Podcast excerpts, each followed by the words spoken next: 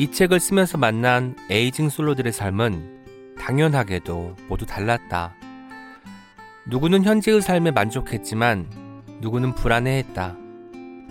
누구는 주거와 일자리가 안정됐지만 누구는 그렇지 않았다. 아플 때 누군가 밥도 챙겨주고 옆에 있어주기를 바라는 사람이 있는가 하면 열심히 아프도록 혼자 놔두면 좋겠다는 사람도 있었다. 친밀감의 결핍을 호소한 사람도 있고 친밀감을 별로 필요로 하지 않는다는 솔로도 있었다. 각자 독특한 에이징 솔로와 만나는 횟수가 거듭될 때마다 나는 종종 홀로이면서 함께라는 말을 떠올렸다.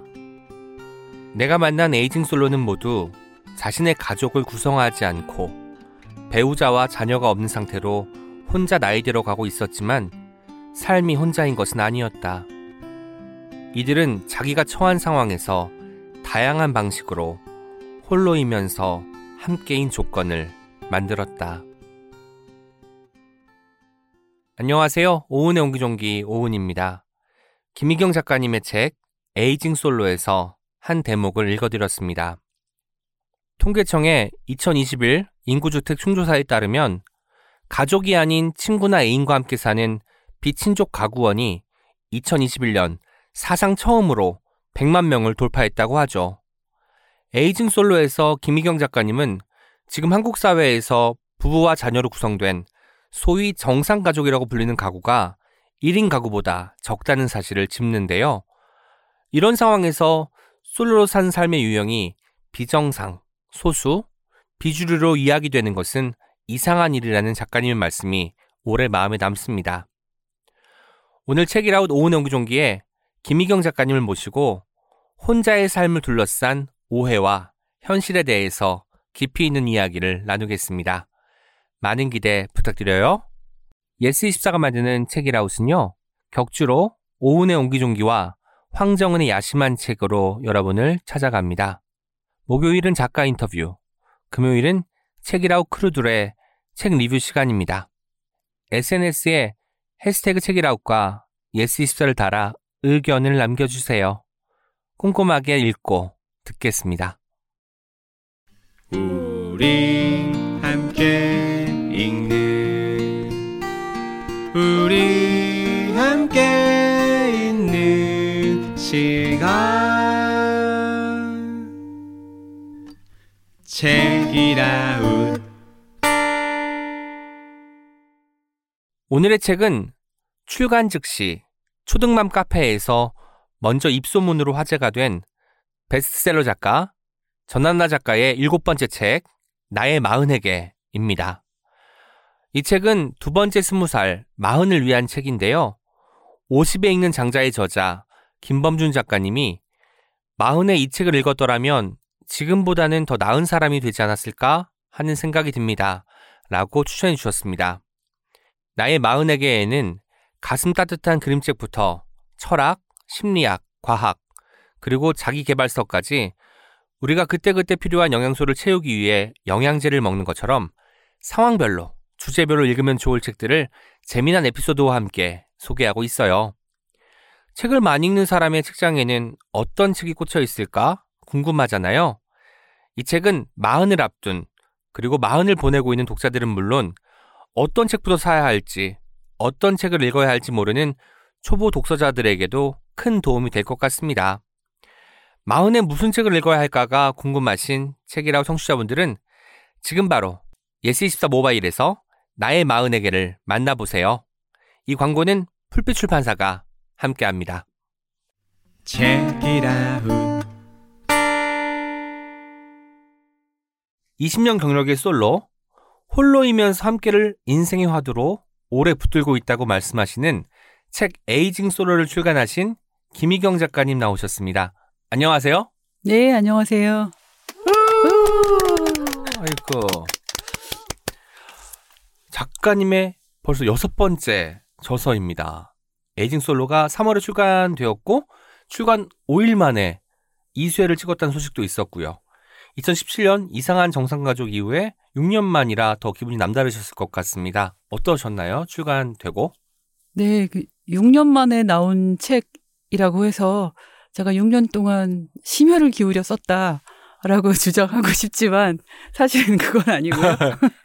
지난해 썼는데 6년 만에 책을 쓰는 거니까 쓰면서 아니 사람들이 책을 어떻게 쓰지? 아, 책 쓰는 사람 정말 대단하다 막 이런 심정으로 썼어요. 너무 너무 힘들어가지고 인터뷰 자료 같은 거 정리를 해야 되고 또 해당 네. 챕터에 어떤 부분을 넣을지도 결정해야 되고 네. 실제로 집필 과정까지 이어져야 되니까 굉장히 좀 어려운 순간들도 많았을 것 같습니다. 하지만 네. 이 책을 읽은 저로서는 이 이런 귀한 책을 음. 써주셔서 얼마나 감사한지 모르겠습니다. 근데 책을 내시고도 계속 수정할 부분이 나와서 괴로웠다는 말씀도 아, 제가 전해 들었거든요. 어떤 대목이죠?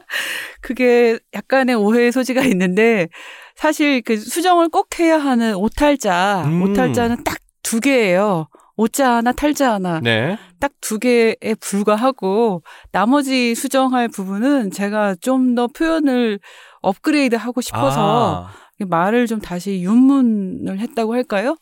그렇게 수정을 한 거라서 수정을 제가 페이스북에 수정할 부분 포스트잇을 막 붙여서 올렸더니 네네.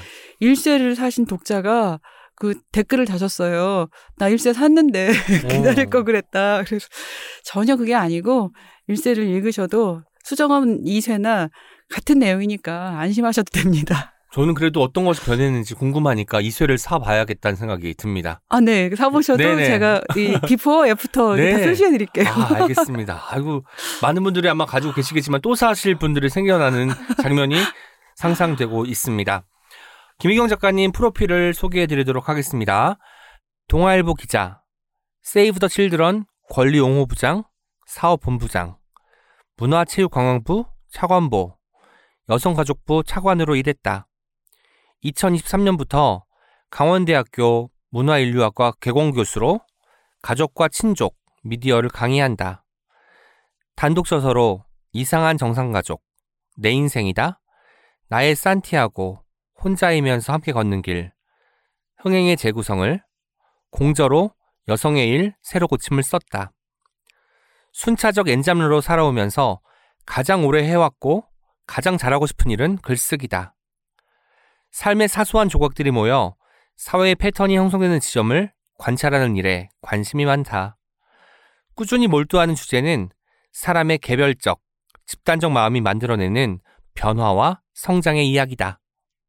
사실 소개를 드리고 보니까 일자리 바꾸기 운동 홍보대사처럼 느껴지거든요. 관심사가 다양한 사람만이 가능한 행보라는 생각이 드는데 실제로 그런 분이신가요?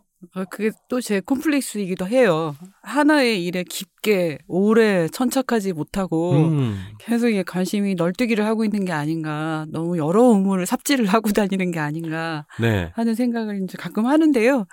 저한테는 어떤 일관성은 있습니다. 저 자신에게는.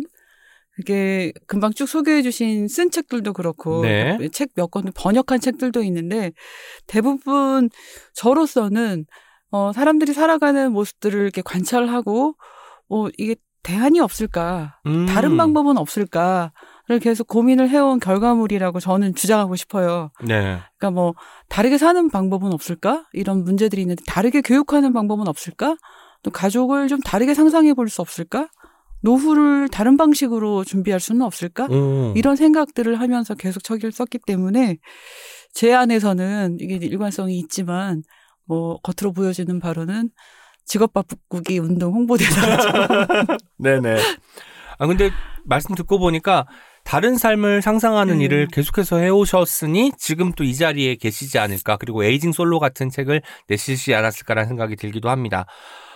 그런데 가장 오래 해왔고 가장 잘하고 싶은 일은 글쓰기다라고 하셨어요. 네. 그 이유가 궁금합니다. 잘 하지 못하는 것 같아서 잘하고 아이고. 싶다는 열망이 아직 제 안에 많기 때문에 그래서 아니, 얼마나 더 잘하고 싶으셔서 그런지 모르겠으나 어떤 온 정도의 열망이죠? 왜 그러세요? 그러면 이미 뛰어넘으신 지 오래인데 무슨 말씀이세요? 어떻게 하시려고 그러시나. 그 문화인류학과 개공 교수로 가족과 친족 미디어를 강의하신다고 제가 소개를 드렸는데 네. 어떤 과목들을 배울 수 있나요? 거기 가면? 가족과 친족이 사실 문화인류학에서 굉장히 중요한 네. 주제예요. 그래서 사람들이 살아가는 여러 문화 속에서 공통적으로 보여지는 가족과 친족의 모습, 또 개별 문화마다 음. 다르게 보여지는 가족과 친족의 모습, 이런 부분들을 어, 같이 아울러서 강의하고 공부하는 주제라고 보시면 되고요. 아까 저희 서두에도 소개했지만 일관되게 품고 있는 어떤 문제의식 이런 것들이 이상한 정상 가족이나 에이징 솔로에서도 이어지고 있다는 생각이 들었습니다. 음. 가족, 나아가서는 가족 이데올로기가 갖고 있는 문제점을 정조준하고 있다는 생각이 들었거든요. 그래서 가- 작가님이 가- 평소에 갖고 계신 관심의 맥락과 이런 것들을 느낄 수 있었는데 어떠신지 관련해서 여쭤보고 싶습니다. 네, 그 두 책도 이상한 정상 가족은 이제 가족 내에서 소수자인 아동, 아동. 의 눈으로 우리 사회 가족의 문제를 바라보자. 이런 관점에서 쓴 책인데 에이징 솔로가 그 책과는 좀 동떨어졌다고 보시는 분들도 많겠지만 제 안에서는 그게 음. 일관된 관심사의 연장에 있는 책입니다. 왜냐하면 에이징 솔로는 가족을 구성하지 않은 사람의 입장에서 우리 사회 정상 가족 이데올로기의 문제, 가족 제도의 여러 가지 부작용들 그런 점들을 다룬 것이기 때문에 그 지속되는 관심 또 아동이- 결과라고 생각해요. 근데 또 아동이 예. 가족 내에서 소수자지만 예. 또 에이징 솔로는 사회 속에서 또 소수자잖아요. 어떤 소수자에 대한 관심일 수도 있겠다는 생각이 듭니다. 네, 네, 뭐 숫자로 소수자라는 뜻은 아니고 네. 처한 위치나 그렇죠. 사회적으로 그 바라보는 뭐 고정관념 뭐 음. 이런 이런 측면에서 네. 그렇다고 할 수가 있어요. 제 작가님 육성으로 에이징 솔로 저는 아주 잘 읽었는데 이 책이 어떤 책인지 소개해 주시는 시간을 갖겠습니다. 이 책 어떤 책인가요? 네, 에이징 솔로는 부제에서 설명하듯이 혼자를 선택하는 사람들은 어떻게 나이 드는가를 다룬 책이라고 할 수가 있습니다. 그래서 이, 이것을 저 혼자만의 생각이 아니라 그 혼자를 선택해서 중년에 이른, 이르른 사람들을 네. 19분을 이제 인터뷰를 했고요. 또 노년에 이르른 사람들 세 분을 추가로 인터뷰를 했습니다. 그래서 이분들이 어, 성인이 되면 누구나 직면하게 되는 생애 과제들을 어떤 방식으로 대처하는가를 음, 인터뷰하고 같이 대화를 나눈 결과물이라고 할 수가 있습니다. 네. 선문에 혼자 살면서 나이 드는 일을 개인적 사안을 넘어 공통된 삶의 방식 중 하나로 바라보기 시작한 것은 정부에서 일할 무렵부터다라고 쓰셨습니다. 그때부터 혼자 사는 일이 내 정체성의 한 부분으로 여겨지기 시작했다라고 추가로 밝히기도 하셨는데요. 에이징 솔로의 가시화를 생각하게 된 계기가 있을까요? 네, 그 2020년부터였을 거예요. 제가 정부에서 일하던 도중에 2020년부터 이제 1인 가구 지원 정책 같은 게 나오기 시작했어요. 음, 근데 그때 이제 그 정책들을 보다 보니 대부분의 1인 가구 지원 정책이 청년하고 노년에 초점이 맞춰져 네네. 있는 거를 발견할 수가 있었어요. 그리고 중년은 어 정책의 주요 대상이 되지 않을 뿐더러 중년의 1인 가구는 대부분 뭐 실직하고 이혼하고 음. 고독사의 위기에 처한 중년 남성 이런 아. 식으로 묘사되는 경우들이 굉장히 많더라고요. 물론 그런 분도 계시지만 우리 사회의 그 중년의 1인 가구가 꼭 그런 분들만으로 전체를 대변할 만큼 네네. 그렇지는 않거든요. 중년 1인 가구에 대한 설명이 좀 납작하다 이런 생각을 음. 하고 있었는데 저 자신도 개인적으로 아 이렇게 혼자 사는 게 제 정체성의 중요한 부분이라는 생각을 그 전까지는 하지 않다가 그 즈음부터 그걸 되게 자각하기 시작했어요. 외부에서 자꾸 예를 들면 어 더 이제 사람들을 만나서 뭐 법안도 설득하고 해야 되니까 네. 인사를 다닐 때마다 제가 비혼의 비출산이라고 하면 상대방이 막 놀라서 당황해 음. 하신다던가 그런 경험들을 자꾸 하면서 아, 제 나이에 그러니까 50대 중반 이렇게 중년에 비혼 비출산인 1인 가구인 것이 다른 사람들의 눈에는 굉장히 좀 이상하거나 비정상적이거나 이렇게 보이는구나. 아니면 완전히 보이지 않는 존재이던가. 그래서 그게 좀 이상하다고 생각을 했는데 사실 규모는 그렇게 작지 않잖아요. 네. 1인 가구 전체의 중년이 한 30, 38% 정도 되거든요. 그래서 음. 이렇게 어 많은 사람들의 삶이 제대로 설명되지 못하고 있다. 이런 생각이 들어서 책을 써보아야 되겠다고 생각을 했어요. 조사할 때 중년의 네. 나이대는 언제부터로 성정을 하고 하시는 건가요? 40에서 64세까지입니다. 네, 저도 음. 중년이군요. 네. 뭔가 사각지대 의 부분들의 이야기 예. 빠져 있는 조각을 채워 예. 넣는 이런 느낌으로 저도 읽었고 네. 그렇기 때문에 아 맞아 청년들은 당연히 뭐 미혼이거나 비혼이거나 결혼을 하지 않은 상태니까 솔로라고 말할 수 있고 또 노인들은 다들 생각하면 사별을 했다고 생각을 하지 네. 그때까지 혼자 살고 있었다라는 생각을 하지 않잖아요. 네. 이런 편견 고정관념들이 와장창 무너지는 경험을 이 책을 통해서 하게 되기도 했습니다. 네. 책에 대한 이야기를 나누기에 앞서서 책에서 소개하는 에이징 솔로가 정확히 어떤 집단인지 설명을 부탁드릴게요. 네. 제가 정의하는 에이징 솔로는 결혼 경험이 있건 없건 간에 현재 배우자와 자녀가 없는 상태로 음. 혼자 살기를 선택한 중년 40에서 64세까지의 1인 가구를 뜻합니다. 네, 제가 아까 그 작가님에게 메일을 드릴 때 aging 솔로 오은 드림 이라고 했는데 그게 틀린 말이 아니었다는 생각이 들면서 슬그머니 또 웃음이 나기 시작하네요. 음, 마흔에서 60 사이가 네, 네. 이제 aging 솔로고 그래서 나중에 추가로 인터뷰를 하신 분들은 60세 이상 노년 64, 세 이상. 64세 이상 예, 예. 이제 노년 분들을 네. 인터뷰를 또 하셨다고 했어요. 네. 음, 저는 처음에 이게 솔로와 싱글의 차이를 언급하시면서 네. 그 글이 전개가 되잖아요. 네. 저는 사실 생각하기에 모솔, 모태솔로라는 말을 생각하면 뭔가 그게 사회적인 어떤 그 편견이 담겨 있기 때문에 좀 네. 비아냥되거나 비우는 표현으로 많이 쓰이곤 하잖아요. 네. 그래서 솔로보다는 오히려 싱글, 돌싱이라고 할 때는 돌아온 싱글이기 때문에 뭔가 삶을 다 진취적으로 내 방식대로 살아갈 수 있을 것 같은 느낌이 들어서 오히려 솔로보다는 싱글이 더 진취적이고 주체적인 개념이 아닐까라는 생각을 했는데요. 이 책을 읽다 보니까 아 우리가 솔로라는 단어를 써야겠구나라는 생각이 들기도 했습니다. 프롤로그에 언급하신 솔로로 부르기 운동에 대해서 좀 설명을 해주시면 청취자분들도 좀 이해하기 편하실 것 같습니다. 네, 그 사실 에이징 솔로라는 말이 혼자 들- 나이 들어가는 상태를 가리키는 뜻인데 네. 그거를 사람을 그렇게 지칭하는 것은 살짝 콩글리시라고 할 수가 있어요. 아하. 왜냐하면 솔로라는 단어가 어 뭐 독주, 어. 단독 비행 네네. 이런 뜻을 뜻하는 명사고 사람에 대해서는 쓰지 않는 명사인데 음. 어, 국내에서는 사람에 대해서 쓰기도 하죠. 네네. 근데 이제 어, 이 고민을 하다가 그 미국에서 우연히 어떤 뉴스를 듣게 됐는데 미국에서 어떤 행동 경제학자인 분이 솔로 운동을 주도하고 계시는 것을 다룬 뉴스를 봤어요. 네. 근데 그분의 설명이 싱글은 어, 더블을 전제하는 말이기 때문에 아. 뭔가 반쪽이고 뭐 불완전하고 결핍되고 이런 느낌이 있는데 솔로는 그 자체로 온전하다는 뜻이 있어서 음. 싱글보다는 솔로가 훨씬 더 긍정적이고 혼자 긍정적인 방식으로 삶을 살아가는 사람들을 더 잘 표현해주는 말이다. 뭐 아. 이런 운동을 하고 계시더라고요. 그래서 아 미국에서도 저렇게 쓰고 있으니 저는 이게 콩글리시일까봐 막 조마조마했는데 한번 써봐도 되겠다라는 음. 생각을 해서 aging 솔로라고 작명을 해보았습니다. 네. 실제로 그러면 국내외에서 다 솔로라는 표현, aging 솔로라는 표현들이 지금 사용되고 있는 것이지요?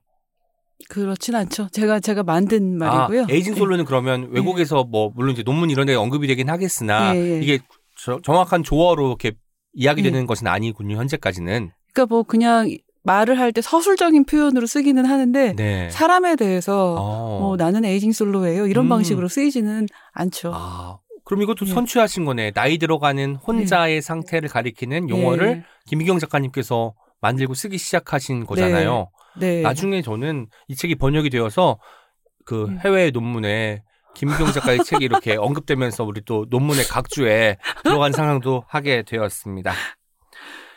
책에서 만난 인터뷰이들은 40, 50대 비혼 여성이란 공통점이 있습니다. 그 밖에 인터뷰를 또 진행하면서 발견된, 발견할 수 있었던 공통점이 있을까요? 그들이 저는 비혼이라는 상태를 임시적인 삶이나 과도기적인 삶, 그리고 삶의 미완성 형태로 받아들이지 않는 게 특히 인상적이었거든요. 네, 그 인터뷰 전에 어, 사람들이 중년인데 혼자 산다. 네. 이렇게 상상을 하면 대부분 뭔가 우울할 거다. 음. 결핍감으로 비참해할 거다. 뭐 이런 상상들을 많이들 하잖아요. 그런데 어, 제가 인터뷰를 하면서 발견한 것은 중년에 혼자 사는 분들의 삶의 만족도가 굉장히 높다는 점이었어요. 네.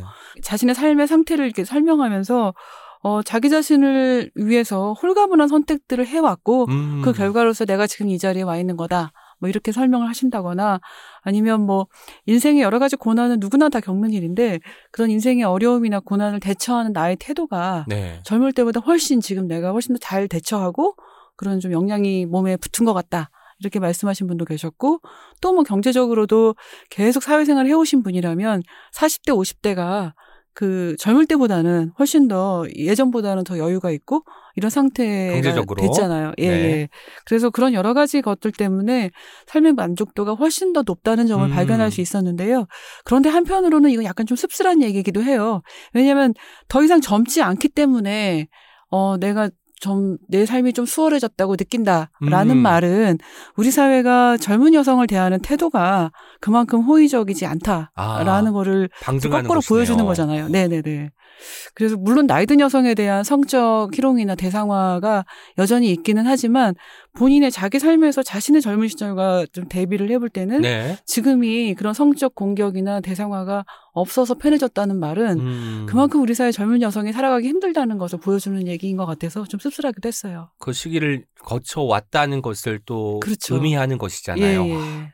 저는 이제 저도 혼자 산 지 좀 됐는데 혼자 살면 듣는 말 중에 혼자 살아서 외롭겠다. 라는 어우, 되게 듣기 말이잖아요. 싫죠. 예. 아, 근데 저는 항상 이렇게 대꾸했던 것 같아요. 아니, 같이 살아도 외롭지 않아? 늘 행복해? 막 이렇게 물어봐요. 아니, 그러면 또 나는 외로울 새가 없다는 거예요. 육아를 하는 친구들 같은 경우는 외로울 사이가 없다고 하고. 네. 근데 너 또 혼자 있을 때 갑자기 외로움 밀려들지 않니? 네. 라고 그러면 그게 외로움인가? 또 반문을 하기도 하더라고요. 네. 아마도 혼자 살기 때문에 특히 중년에 접어든 사람이 혼자 살면 아 어떻게 특히 남자들 같은 경우는 어, 밥이나 챙겨 먹는지 모르겠다라는 어떤 그 추가적인 어떤 이야기부터 시작해서 많이 듣기도 하고 네. 여성에게는 또 다른 방식의 또 네. 그 외로움을 투사하면서 그, 그 처지에 대해서 약간 비관하는 식의 말들이 많이 오가잖아요. 그런데 이 책을 읽는 순간, 음. 아, 외로움이라는 게 우리는 외롭다는 단어를 자주 쓰지만 각자의 방식으로 다 다르게 받아들이는구나. 그리고 네. 이 외로움이 어떻게 극복될 수 있고 어떻게 뭐 극복이 아닌, 아닌 같이 사는 방식으로 전유될 수 있는지도 보여줄 수 있구나라는 생각이 들기도 했습니다. 자연스럽게 책을 다 읽으니까 외로움이라는 단어의 외연이 넓어지는 그 기분이 들어서 정말 기분이 좋더라고요. 네. 나도 모르게 혼자는 외롭다. 혼자는 외로움 이런 어떤 공식에 좀 젖어 있었다는 생각이 들기도 했고요. 작가님도 아마 인터뷰를 진행하시면서 외롭다라는 감정에 대해서 많이 물어보셨을 텐데 네. 아마 그 편견, 고정관념 이런 것들이 깨지고 네. 거기 좀 다양한 색깔의 외로움들이 들어오시는 경험을 했을 것 같아요. 어떤가요? 네, 그 제가 만난 사람 중에 한 분이 호- 혼자는 외롭다. 아까 시인님 말씀하신 것처럼 그 고정관념이 사회에 네. 너무 강하기 때문에 내가 혼자 있는데 썩 기분이 막 너무 들떠 있지도 않지만 그냥 뭐 그냥 그저 그런 어떤 감정 상태에 있을 때 아 이것이 외로움인가? 음. 다른 사람들이 하도 그렇게 말하니까 그런 생각을 하게 되기도 한다고 라고 얘기를 하더라고요. 근데 제가 인터뷰를 하면서 금방 말씀하신 것처럼 사람에 따라서 그리고 처한 상황에 따라서 외로움에 대한 정의나 그 느끼는 정도가 전부 다르다는 생각이 들었어요. 그러니까 어떤 분들은 외로움의 정의가 다른 사람들과 같이 있을 때 불통의 경험 아, 그것이 가장 심각한 외로움 오히려 관계 속에서 예, 저도 그렇거든요.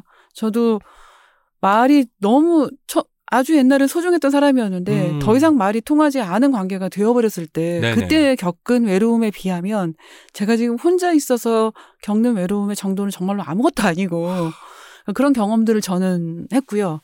그리고 또 어떤 사람은 외로움이 어, 혼자 살면서 당연히 외롭다. 하지만 그 외로움이 내가 좀 더 나 자신에 대해서 더 성찰하게 되고, 더 읽고, 더 생산적인 일을 하고, 이런 자기 그 생산성, 창의력의 음, 원천이라고 말하는 아. 분들도 계셨고요. 맞아요. 음. 저도 사실 함께 있을 때는 뭐 시끄럽게 떠들고 음. 뭐 웃음도 많이 짓고 하지만 희경 작가님도 글 쓰실 때는 혼자 쓰시지 옆에 막 네. 누구랑 같이 쓰지 않잖아요. 어우, 생각을 힘들죠. 네. 정리하고 뭔가를 쓰는 시간은 늘 혼자 있는 시간이고 그때 또 빛을 발하는 것들이 있는 것 같다는 생각이 듭니다. 네.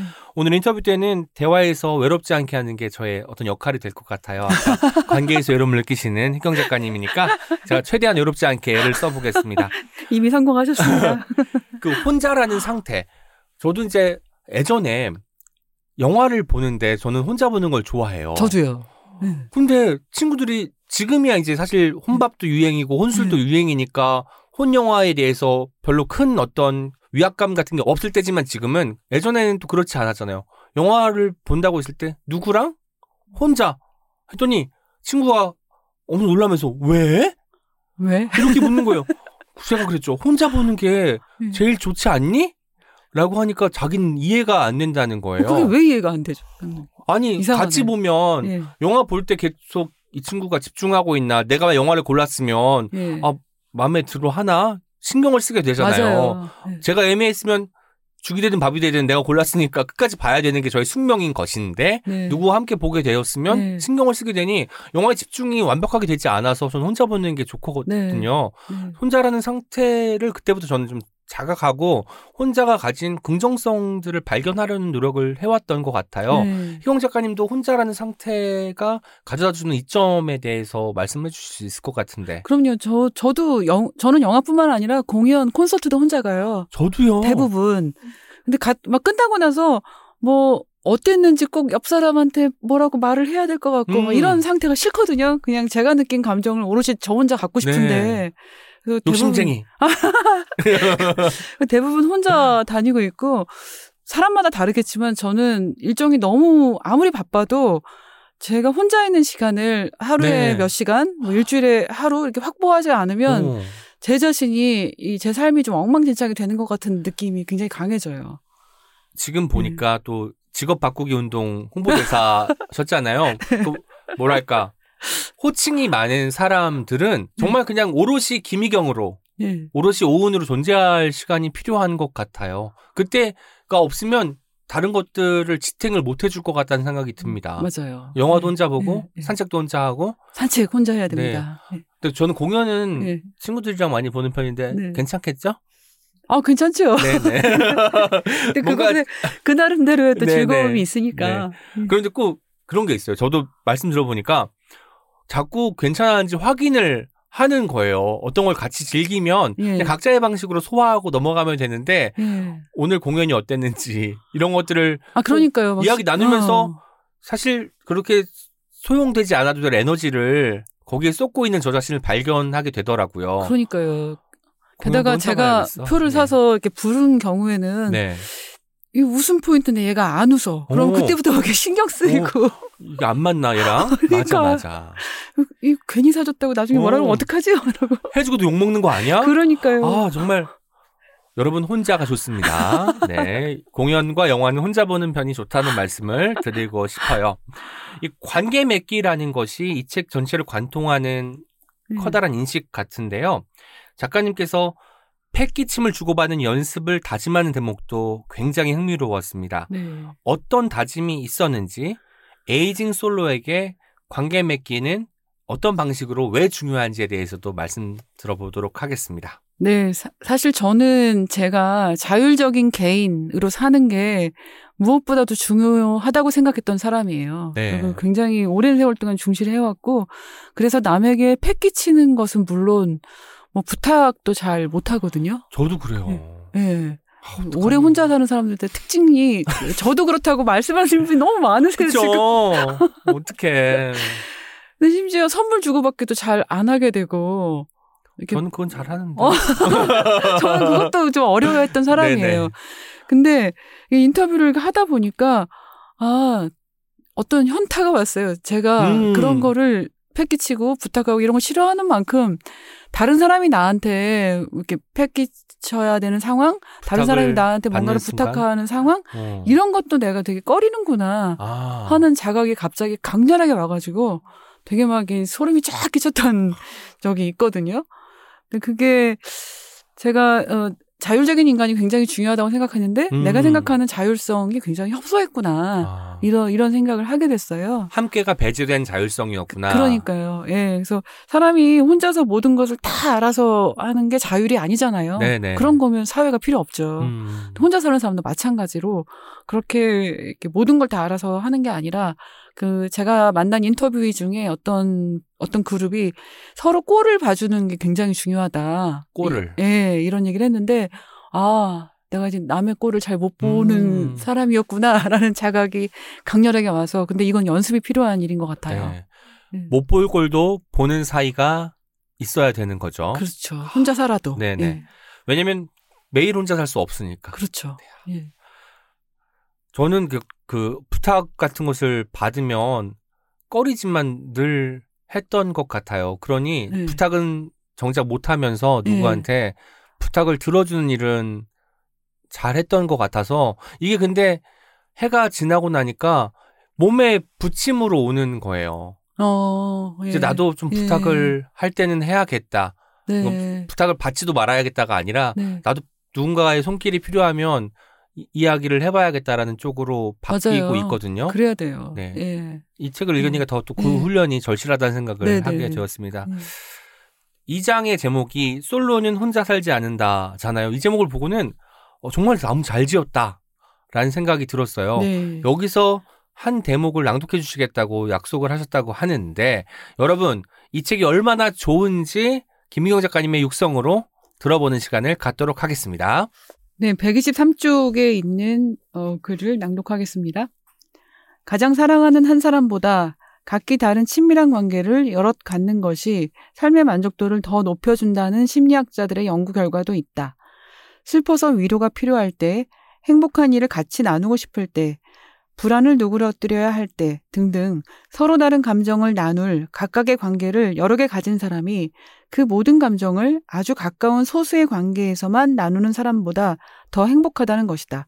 연구자들은 특정한 감정을 다룰 특정한 관계를 그냥 관계 대신 감정 관계 라 불렀는데 그런 감정 관계에 다양한 포트폴리오를 갖는 것이 삶의 질을 더 높여준다고 했다. 논문을 읽다 보니 내 경우가 이와 크게 다르지 않구나 싶었다. 누군가를 필요로 할 때, 예컨대 마음이 너덜너덜해져서 술 한 잔 앞에 놓고 넋두리할 상대가 필요할 때, 어딘가 오래 걷고 싶은데 동행이 필요할 때, 벼르고 별렸던 콘서트나 공연을 같이 보러 갈 사람을 구할 때, 혼자 있어도 얼굴이 화끈거릴 만큼 부끄러운 일을 누군가에게 털어놓고 싶을 때, 각각의 경우에 떠오르는 사람들의 얼굴이 다 달랐다. 아마 다들 약간씩은 그렇지 않을까? only one이라는 각본에 대한 집착만 털어낸다면 가장 사랑하는 한 사람을 두지 않은 삶은 감정 관계들로 더욱 풍요로워질지도 모른다. 이상입니다. 너무 좋습니다. 저는 아마 이 대목을 들으신 분들이 당장 사야겠다. 마음먹는 장면을 또 상상하기도 했습니다. 아니, 실제로 그런 것 같아요. 감정 관계라는 것이 있다면 이게 다양하면 다양할수록 좋은 것 같더라고요. 우리가 한 명의 사람과 되게 내밀한 관계를 유지하는 것도 좋지만 네. 뭐 느슨한 연결로 많은 사람들과 연결되어 있는 것도 푸- 충만해지는 경험이잖아요. 그리고 네. 여기 뒤에 설명되어 있듯이 술 한잔 하고 싶을 때 부를 사람, 예. 뭐 등산 갈 때 함께 가고 싶은 사람, 뭐 영화를 함께 보고 싶은 사람, 물론 영화는 혼자 봐야 되지만 이런 것들을 이렇게 나눠서 하면은 네.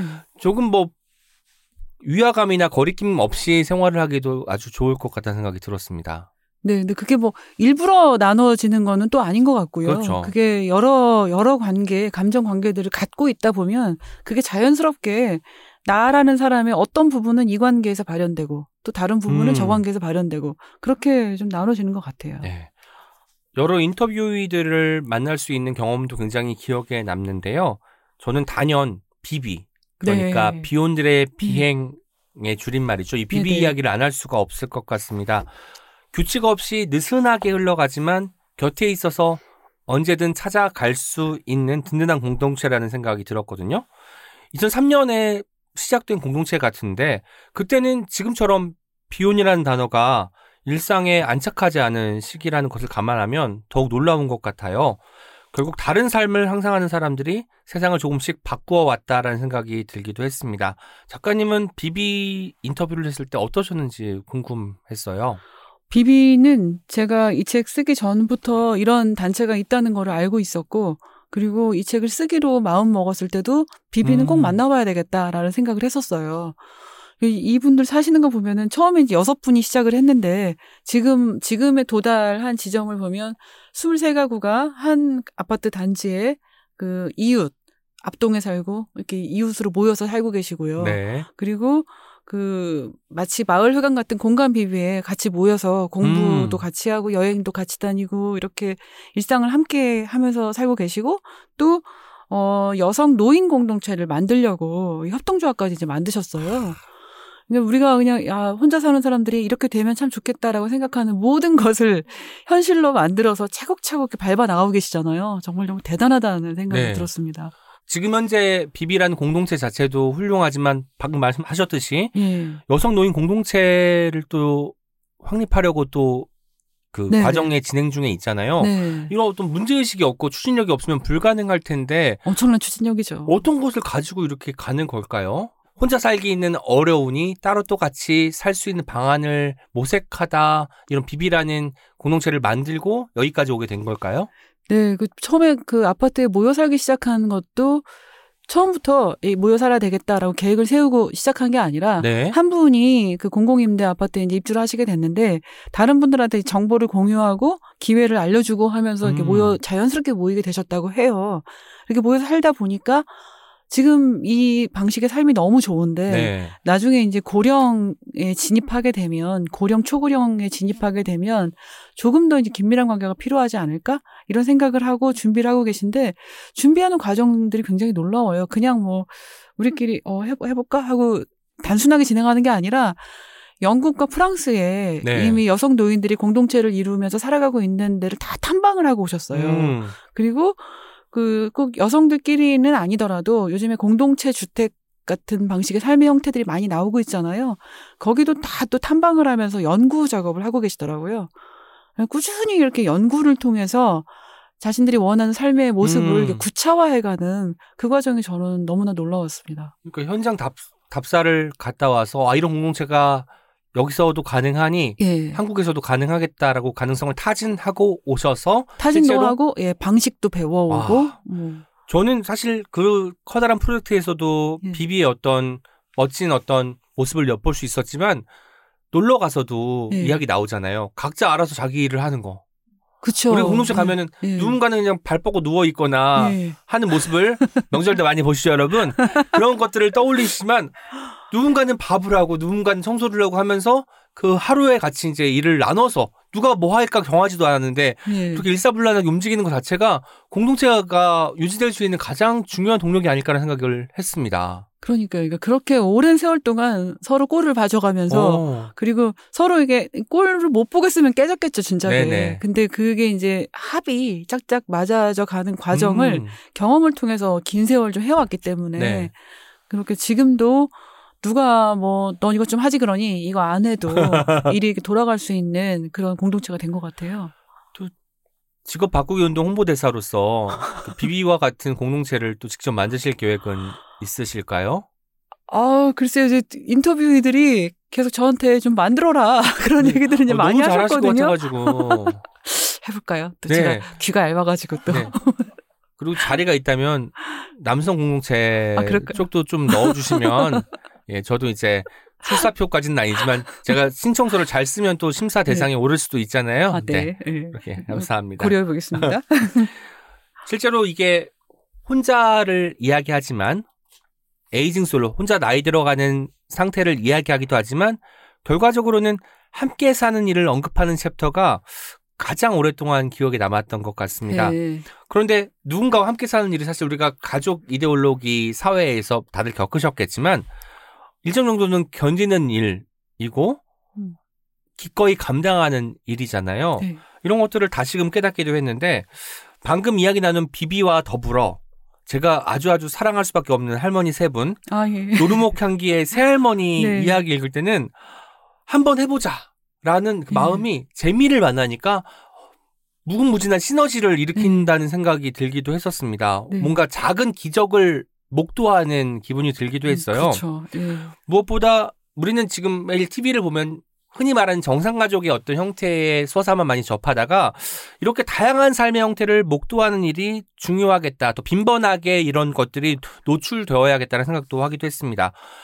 이런 맥락에서 인터뷰를 찾을 때도 좀 고심이 있었을 것 같아요. 실제로 구할 때 어떤 상황이었는지도 듣고 싶었습니다. 네, 그 비비는 아까 제가 처음부터 만나고 싶었다고 말씀을 드렸는데 사실 이렇게 좀 공동체적 방식, 여- 여- 어떤 방식이든 간에 좀 모여서 연결되는 삶의 방식을 혼자 사는, 사는 사람들이 갖고 있는 게 청년들의 경우에는 많아요. 근 요즘에 많이 생기고 있어요. 네. 그런데 중년은 좀 찾기가 어렵고 할머니들, 노인들 같은 경우에는 뭐 노인 안심 주택에 모르는 사람들이 같이 와서 음. 지자체가 만드는 그런 데서 같이 살긴 하지만 노르목 향기처럼 본인들이 만 친구와 함께 네. 이런 이런 터전을 일구어 나가는 이런 거는 또 굉장히 드물고요. 그래서 어 비비는 처음부터 알고 있었지만 노르목 향기는 중간에 그 제가 만난 인터뷰의 한 분이 알려주셨어요. 네. 이- 이런 이야기도 있는데 어떠냐. 어, 라고 해서 그분들 그 할머니들은 인터뷰를 안 하려고 하셨거든요. 네. 안 하려고 하시고 일정이 많으시더라고요. 예. 인터뷰 시간 내기 바쁘실 것 같은 게 여행도 다니셔야 되고 이제 또 어린아이들과 같이 노는 시간도 가져야 되고 네. 매일매일 바쁘실 것 같아가지고 네, 그래서 그 바쁘시기도 하고 아 그냥 놀러 와 무슨 인터뷰야 아. 이러셔가지고 그게 더 좋다. 네 가서 이렇게 얘기를 나누다 보니까 할머니들도 근데 이게 막 마치 비비도 그렇고 노르목 향기도 그렇고 뭔가 이게 막 그 아주 구체적이고 뭔가 또는 아름다운 어떤 비전이 딱 있어야 음, 그것에 입각해서 막 이런 계획들을 세우고 실행에 옮길 수 있을 것 같잖아요. 둘 다 그게 아니에요. 둘 다 자기 삶에서 현재 가능한 사람들과 내가 생각하는 최적의 환경들을 만들려고 하다 보니 네. 어, 다른 말로 하면 어쩌다 보니 어, 그냥 여기까지 오게 된 거예요. 가, 갖추어진 공동체가 아니라 만들어 나가는 공동체 예, 같다는 예. 생각이 들었고 네. 실제로 그 노르목 향기의 할머니 한 분은 임시로 살다가 눌러 앉으신 어. 느낌으로 서술이 되어 있잖아요. 예, 예. 그런 거 보면 집, 이제 집 문제 해결될 때까지 잠깐만 있다 갈게 했는데 계속 살게 되셨어요. 그러니까 뭔가 예. 혼자와 함께가 같이 있는 삶이라는 게 함께 네. 있는 삶이라는 게 얼마나 소중한지를 느낄 수 있는 네, 대목인 것 맞아요. 같아요. 우리가 예. 그 일반적인 가족에서는 혼자 있는 경우가 내 방에서 문 닫고 있을 때밖에 없는데 그럴 때조차도 예. 밖에 누군가가 있고 네. 학생이라면 내가 공부하는지 안 하는지 감시할 누군가가 있을 것 같다는 생각에 예. 마음 편하게 쉬지도 못하고 뭐 네. 각자의 사정으로 어쨌든 누군가를 계속 신경을 써야 되잖아요. 네. 그런 것이 없는 상황. 그런데도 내가 아플 때나 위급할 때 누군가 손을 내밀 수 있는 존재가 곁에 있으면 얼- 얼마나 든든해요. 이런 것들이 함께 균형 잡힌 상태가 아닐까라는 생각도 하게 되었습니다. 네. 돌봄 이야기를 저희가 요즘 많이 하고 있는데 네. 103페이지에 이런 문장이 있습니다. 돌봄은 가족이 전담해야 한다는 통념을 벗어나 가족 바깥의 사람들이 서로를 돌보는 돌봄의 관계망에 대한 이야기가 나와요. 네. 이게 중요할 것 같아요. 가족이 돌보는 게 아니라 돌보는 사람이 가족이라는 또 그 소제목이 있잖아요. 네. 제가 이걸 보고는 밑줄을 한 10번은 그은 것 같아요. 아, 맞아. 네.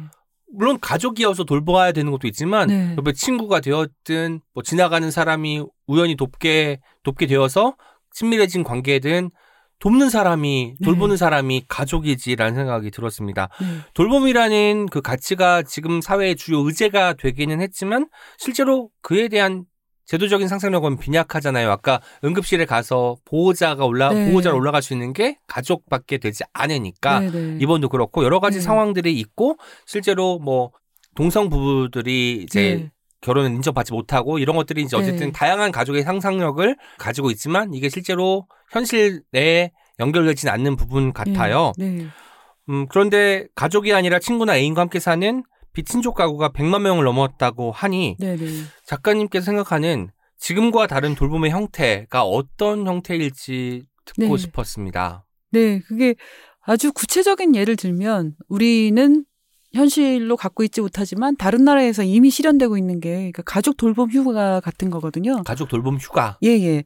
우리는 이제 가족 돌봄 휴가가 그 법적인 가족, 돌봄의 대상이 법적인 가족을 돌볼 때에만 가족 네. 돌봄 휴가를 쓸수 있도록 돼 있어요. 근데 말씀하셨듯이 비친족 가구가 지금 100만 명이 넘어가는 현실에서 그렇게 가족 돌봄 휴가의 폭을 그렇게 협소하게 규정하면은 이 그것으로 인해서 불이익을 받는 사람들이 되게 많잖아요. 근데 뭐 가족 돌봄 휴가는 당연히 가족을 대상으로 써야 하는 거 아니야? 이렇게 생각하실 수도 음. 있는데 해외 예를 보면 그렇지가 않아요. 그 제가 책에 이제 인용을 하기도 했지만 미국에서도 10개 주에서 그 이미 가족 돌봄 휴가 대상에 가, 가족뿐만 아니라 뭐 등록된 동반자, 동거인, 또 가족과 같이 친밀한 친구 음. 까지 다 포함해서 그 대상으로 쓰고 휴가를 받고 수당을 받을 수 있도록 돼 있거든요. 그리고 스웨덴의 경우에도 매우 가까운 사람을 돌볼 때 그 돌봄 수당을 받을 수가 있는데 여기서 말하는 매우 가까운 사람은 내가 가족과 같이 매우 친밀하게 여기는 사람, 이면 된다는 거예요. 그걸 따로 증명할 필요가 없는 거예요. 네네. 얼마나 친한지 음. 뭐 문자 메시지 100번 주고받았는지 이런 거 필요 없이 근데 이게 구, 지정하면 되는 거죠. 구체적인 그 이 뭐 입증의 방식 이런 거는 나라마다 다 다르겠죠. 아. 그게 뭐 미국만 있는 게 아니고 스웨덴도 있고 네덜란드도. 있고 많이 있는데 어쨌든 그 그걸 도입하기만 한다면 운영의 방식은 별로 크게 어려운 일은 아니라고 생각을 하고요. 요점은 그 돌봄의 대상을 꼭 구- 법적인 가족에게만 국한해서는 네. 안 된다라는 그런데 거죠. 그런데 그렇게 네. 이제 가족을 지정하게 되면 이게 네. 한두 명이 아니라 여러 명이 될 수 있잖아요. 네. 그런데 한국 같은 경우는 또 어떤 일이 생겼을 때 책임의 문제가 있으면 네. 뭔가 소수의 사람들에게 그러니까 정말 법적 보호자라고 가족이라고 불리는 사람들에게 이걸 지우려고 할 것 같은데 네. 이게 분산이 되어버리면 행정적인 시스템 때문에 이런 것들을 도입을 하기가 좀 꺼려지는 것인지 이런 부분도 궁금했습니다. 오 시인님께서 공무원과 같은 고민을 지금 하고 계신데 네. 집행의 문제를 네네. 집행의 문제를 고민하고 계신데 한국의 엄청나게 우수한 행정력은 그런 문제를 충분히 해결할 수 있다고 아. 생각을 합니다. 그렇군요. 그리고 지금 법적인 가족을 구성하지 않는 1인 가구가 전체의 지금 3분의 1 정도 되잖아요. 이미 네. 앞으로도 계속 늘어날 것으로 보이고요. 그래서 그런 상황에서는 모든 그런 뭐 돌봄이나 뭐 제도나 복지를 가족을 대상으로 국한하면 가족을 구성하지 않은 사람들에게 사회가 네. 불이익을 가하는 거나 마찬가지라고 생각을 해요. 그렇죠. 예, 그래서 그런 우리 사회에서는 현실이 아니기 때문에 우리는 그게 가능할까라고 생각하지만 이미 외국의 많은 나라들에서 음. 우리보다 먼저 1인 가구들이 급증한 상황을 맞이한 나라들에서 그런 제도들을 시행을 하고 있단 말이죠. 그래서 그런 방식도 이제는 우리가 좀 검토를 해볼 때가 됐다라고 생각합니다. 1인 가구가 이렇게 늘고 있는데 정치인들도 사실 눈치를 봐야 될 것 같습니다. 오늘 방송을 말이에요. 정치인 분들, 특히 또 법을 상정할 수 있는 분들이 꼭 들었으면 좋겠다는 생각이 들기도 하네요. 병원의 보호자 문제도 말씀드렸고, 저 주택 청약을 저도 넣고 있는데, 이 가점 문제, 아무리 아유. 오래 부어도, 불가능할 걸요. 예, 부양 가족이 없는 한, 이제, 음. 이제 어디 입주하기는 힘들 것 같고, 네. 또 경사 축하금, 장례 절차 같은 것들이 등장한 대목을 읽으면 솔로는 혼자라는 이유로 국민으로서 권리를 제대로 누리지 못한다는 생각이 들기도 했습니다. 돌봄뿐만 아니라 이렇게 생활 전반의 서비스, 뭐 생각 이런 것들이 변화가 필요할 것 같다는 생각이 드는데 네. 작가님의 이야기도 덧붙여 듣고 싶습니다. 네, 앞서 제가 그 가족을 중심으로만 복지제도가 운영이 되면 가족 구성하지 않은 사람이 불이익을 받는다라는 말씀을 잠깐 드렸는데 네. 보통 그 가족이 사회의 기본 기본 단위라고들 하잖아요. 대부분의 복지 제도는 다 가족을 중심으로 운영이 되고 네. 있고요. 그런데 지금 이제 가족을 구성하지 않는 사람들이 늘어난다면 방법은 두 가지가 있죠. 하나는 가족의 범위를 유연하게 만드는 거죠. 음. 가족의 틀을 좀 말랑말랑하게 만들어서 이 안에 더 포괄되는 사람들이 많도록 늘어나도록 네네. 그렇게 하는 방법이 있겠고 그또 하나는 가족이 더 이상 사회의 기본 단위가 아니라면 그러면 기본 단위는 뭔가 아. 개인인 거예요, 개인. 다들 혼자 사는 사람이건 어떤 그 동반자와 함께 사는 사람이건 다 개인이 개인이 기본 단위이기 때문에 개인을 중심으로 한 복지 정책들을 우리 사회도 좀 순차적으로 도입하는 것을 고민을 해야 되지 않나 그런 생각이 듭니다. 다시 정부기관 가셔야 될 것 같은데 필요합니다.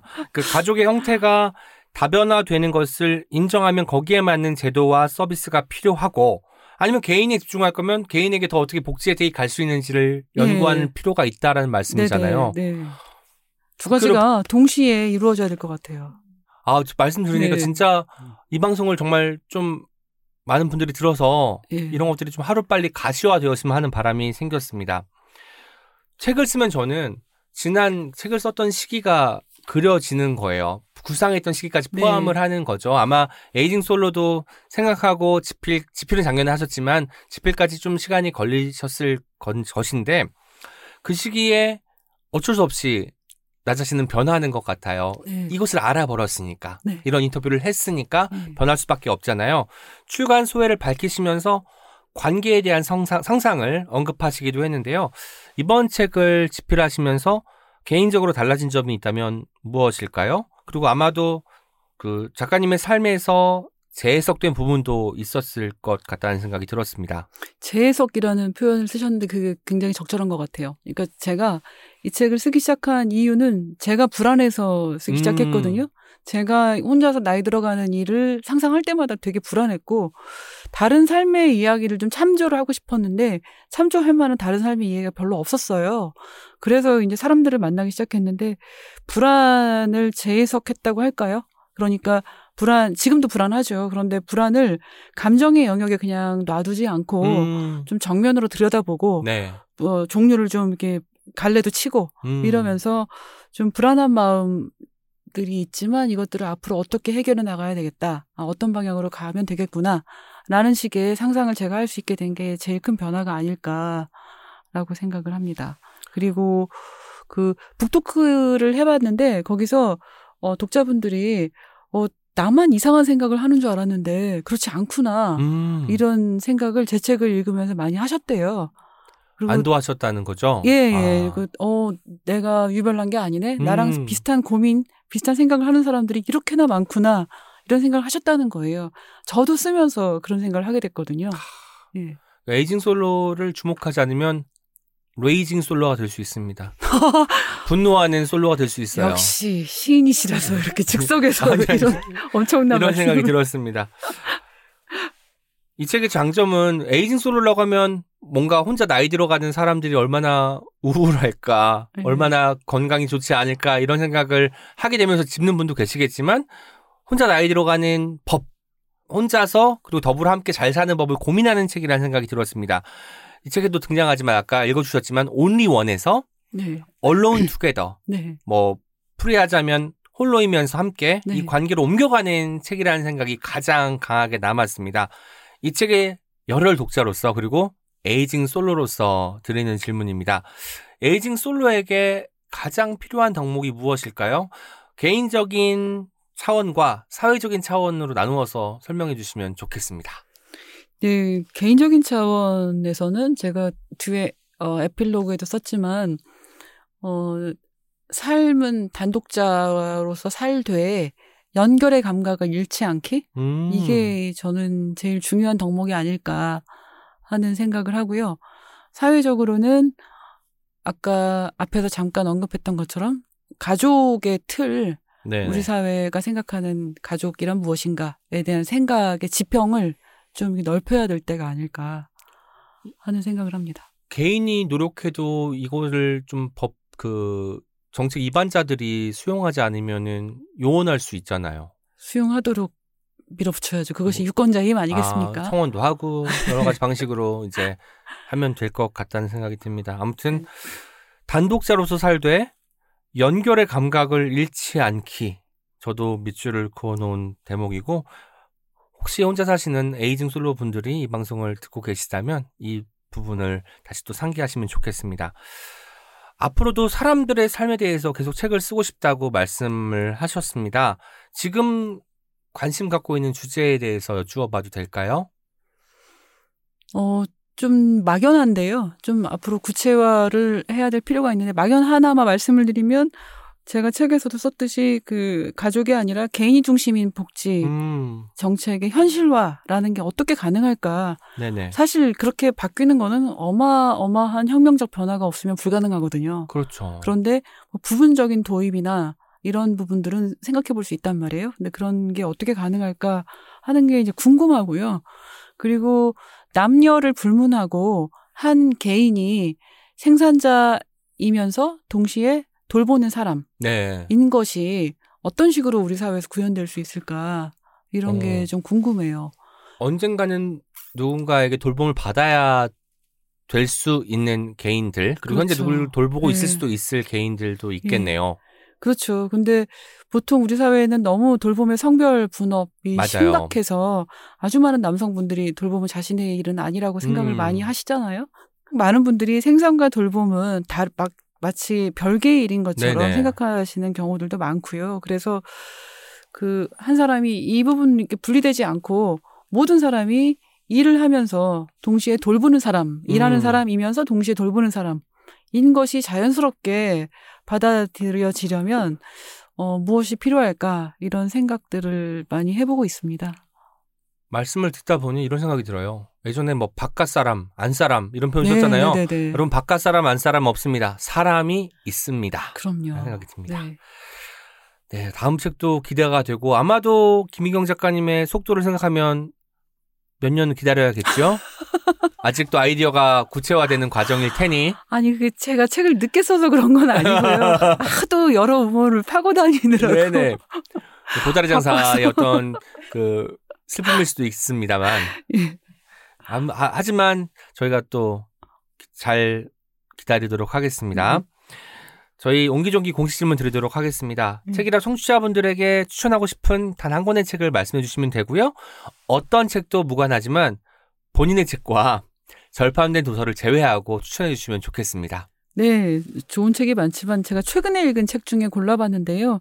사랑의 노동이라는 책이 있어요. 사랑의 노동. 예, 그러니까 비슷한 제목의 책들이 몇 권 있던데 메들린 번팅이라는 그 영국의 저널리스트가 쓴 책이거든요. 네. 네, 이 책에서 말하는 사랑의 노동이란 돌봄을 뜻하는 음. 것인데요. 이 저자가 어, 뭐 종합병원과 뭐 시민단체, 뭐 시설, 또 호스피스 이렇게 다양한 돌봄의 현장들을 직접 가서 보고 거기서 일하시는 분들을 만나서 그 사람들의 이야기와 경험을 담아낸 책입니다.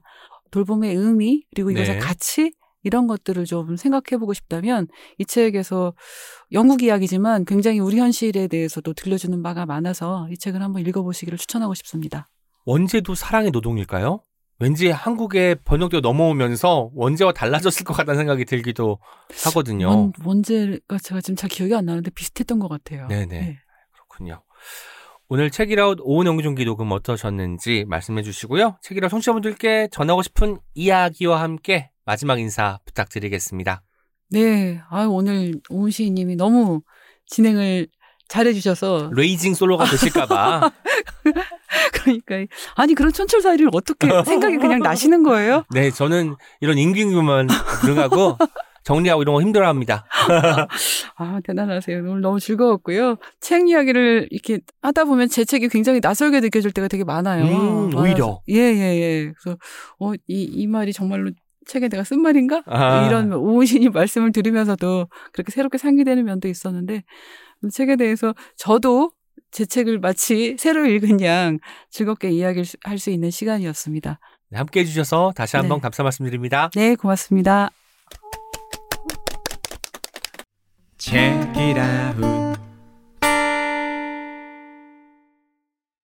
에이징 솔로가 유별나 보이지 않고 평범하고 자연스럽게 여겨지는 것. 그것이 내가 이 책을 쓰면서 이루고 싶은 소망 중 하나다. 김희경 작가님의 말씀이에요.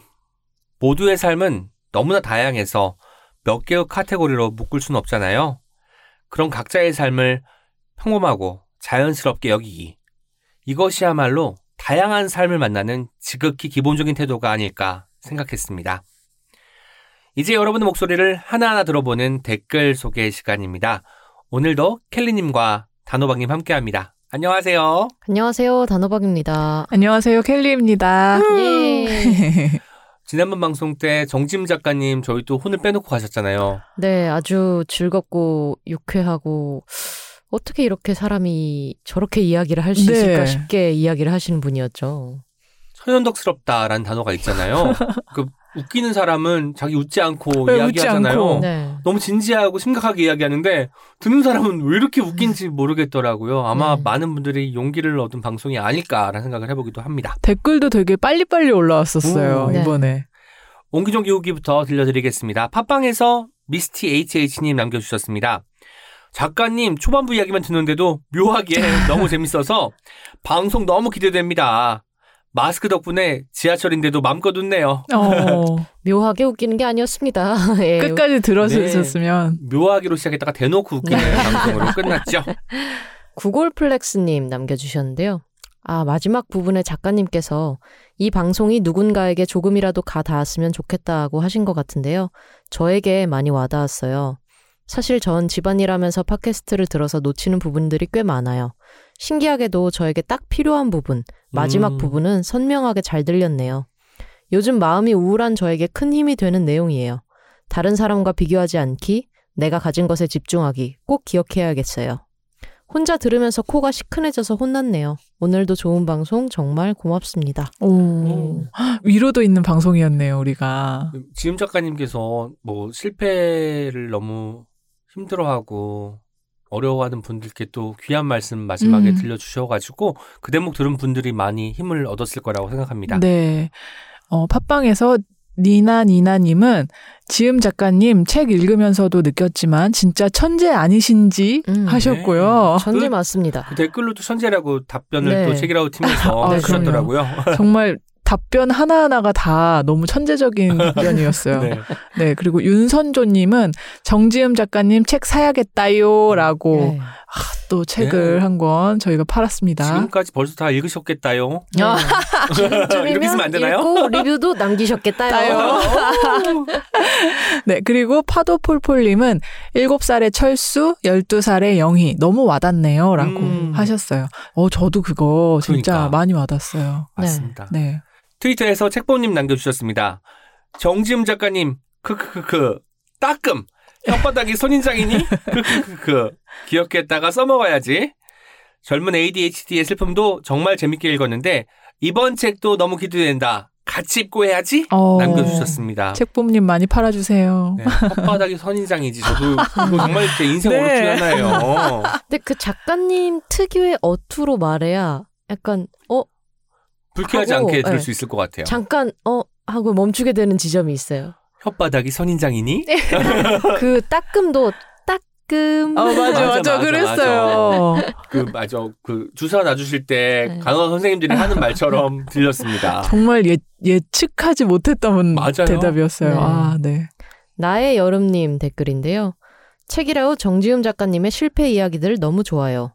좋은 것만 취사 선택할 수 없는 삶이라는 말. 세상에서 가장 쉬우면서도 제일 난해한 것은 자기 기분.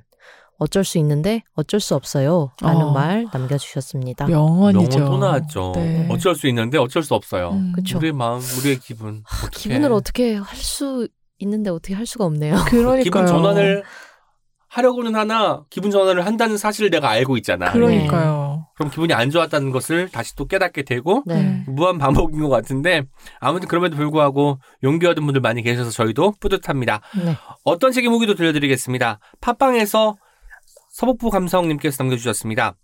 완전체 방송 기다렸어요. 모멸감이란 단어를 무시하기 어렵네요. 읽어봐야겠어요. 더불어 세월호 생존자의 책을 다뤄주셔서 감사드립니다. 음, 네. 감사합니다. 저도 그책 같이 읽었는데 참 좋더라고요. 네. 네. 마지막에 참 단단하게 끝나잖아요. 음. 그래서 그 부분 읽고는 아 이렇게 삶이 계속되는구나 이런 생각이 들었거든요. 아마 읽는 분들 많이 용기 얻으실 것 같다는 생각이 듭니다. 네, 유가영 작가님의 바람이 되어 살아낼게. 네. 네, 아이고, 기억해 주세요. 감사합니다. 아, 그리고 초보 편집자입니다. 님께서도 팟빵에 이렇게 남겨주셨어요. 어떤 책임에서 소개해 주시는 책들은 언제나 깊은 마음이 느껴집니다. 고맙습니다. 라고요. 아, 그 네. 깊은 마음 알아주셔서 음. 저희가 더 깊이 감사드립니다. 네. 트위터에 플로트님 남겨주셨습니다. 책이라고 들으면서 결국 집까지 걸어왔는데 평소에 산책도 등산도 자주 하는 편이지만 도시를 걷는 건 또 전혀 다른 느낌이었다. 걷다가 만난 우리의 속도는 계속이라는 말이 자꾸 음. 생각난다 음. 하면서 그 광고판 찍어서 네네. 올려주셨더라고요. 플로트님은 아마 앤 카슨의 플로트 읽지 않으셨을까라는 생각을 어. 해봅니다. 네. 그러게요. 네이버 오디오 클립에서 고네님께서 이렇게 남겨주셨습니다. 하숙영 비빔밥집 진짜 맛있어요. 느낌표. 전주 가면 꼭 들리는 곳인데 waiting 있지만 기다려서라도 먹고 가는 곳이에요. 하트 하트 남겨주셨어요. 두 개의 하트를 붙일 만큼 네. 맛있다는 이야기 또 전달 들으셨을 것 같습니다. 진짜 아는 네. 분들이 많은 곳이군요. 여기가. 근데 제가 전주 사람 이지만 몰랐던 바로 그곳. 아. 하수경 가마솥 비빔밥. 예. 그렇습니다. 네. 하수경 비빔밥에 대한 이야기는 내일 어떤 지금 시간에도 계속되니까 꼭 들어주세요. 지금까지 옹기처럼 소박하지만 종기처럼 난데없이 등장하기도 하는 오은과 함께한 오은의 옹기종기였습니다. 내일 어떤 책임에서 또 만나요. 안녕. 안녕. 안녕. 우리 함께 읽는 우리 함께 있는 시간 Tangira